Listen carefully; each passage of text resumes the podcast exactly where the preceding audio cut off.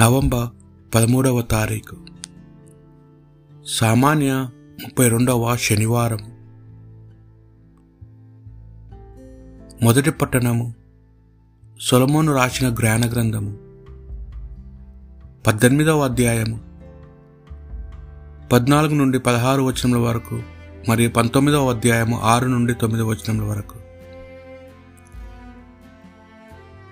రాత్రిలో సుఖభాగము శీఘ్రముగా గడిచిపోయాను.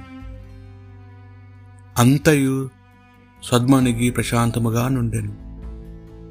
అప్పుడు సర్వశక్తి గల నీ వాక్కు స్వర్గములో నీ నీ సింహాసము మీద నుండి క్రిందకు దూమికి వినాశం నాకు గురికానున్న దేశము మీద పడెను. అది ఎదిరింప నల వీలు కా వీలు కాని యోధుని వలె వచ్చాను. భయంకరమైన ఖడ్గమును చేతబట్టి దృఢమైన నీ ఆజ్ఞను అమలుపరచుచు దేశమునంతటిని మృత్యు మయము గావించుచు కాళ్ళు నేల మీద మోపి శిరస్సు ఆకాశము నంటున్నట్లుగా నిలిచుండెను. నీ ఆజ్ఞపై ప్రకృతి మార్పు చెంది నీ ప్రజలకు కీడు వాటిల్లకున్నట్లు చేశాను. వారు తమ శిబిరము మీద మేఘము కమ్మి ఉండట గాంచిరి. పూర్వము జలము ఆవరించిన చోట ఇప్పుడు పొడి నేల కనిపించెను. అలలు పొంగి పొరిలేడు తావు నిప్పుడు గడ్డి మైదానము చూపెట్టెను. కనుక వారు ఎర్ర సముద్రము సునాయాసముగా దాటగలిగిరి. ఆ ప్రజలు నీ అద్భుతములను తిలకించుచు నీ రక్షణ బలముతో కడలిని దాటిరి. వారు మేతక భూని గుర్రము వలె గంతులు వేయుచు పోయిరి. గొర్రె పిల్లల వలె దుముకుచూ పోయిరి.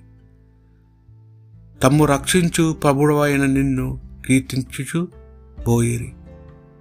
ఇది ప్రభువాక్ భక్తి కీర్తన. ప్రభు సల్పిన అద్భుత కార్యములను జ్ఞాప్తికి తెచ్చుకునుడు.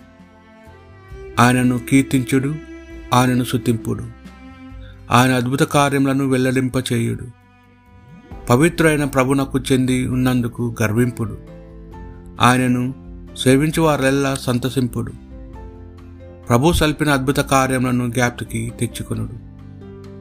ఆయన దేశీయుల ప్రథమ సంతానం నెల్లా వారికి పుట్టిన తొలుచూలు పిల్లలను సంహరించాను. తరువాత ఆయన తన ప్రజలను తోడుకొని పోయాను. వారు వెండి బంగారములతో వెళ్ళిపోయిరి వారి తెగలలో దుర్బలుడు ఒక్కడును లేడు. ప్రభువు సల్పిన అద్భుత కార్యములను జ్ఞాప్తికి తెచ్చుకొనుడు. ఆయన తన దాసుడైన అబ్రహాంనకు చేసిన పవిత్ర వాగ్దానంను జ్ఞాప్తికి తెచ్చుకొనుడు. తాను ఎన్నుకొనిన ప్రజలను వెలువలకి తోడుకొని వచ్చాను.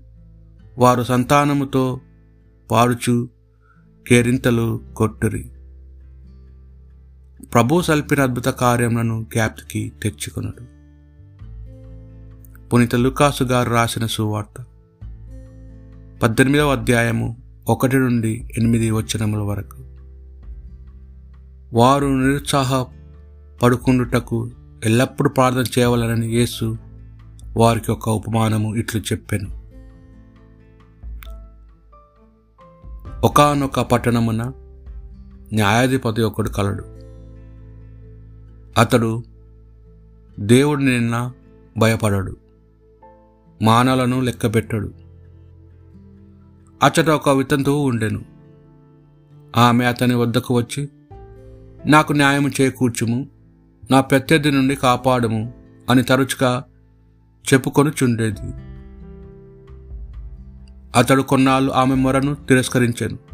కానీ అతడు నేను దేవునికి భయపడను ఏ ఒక్కరిని గౌరవింపను.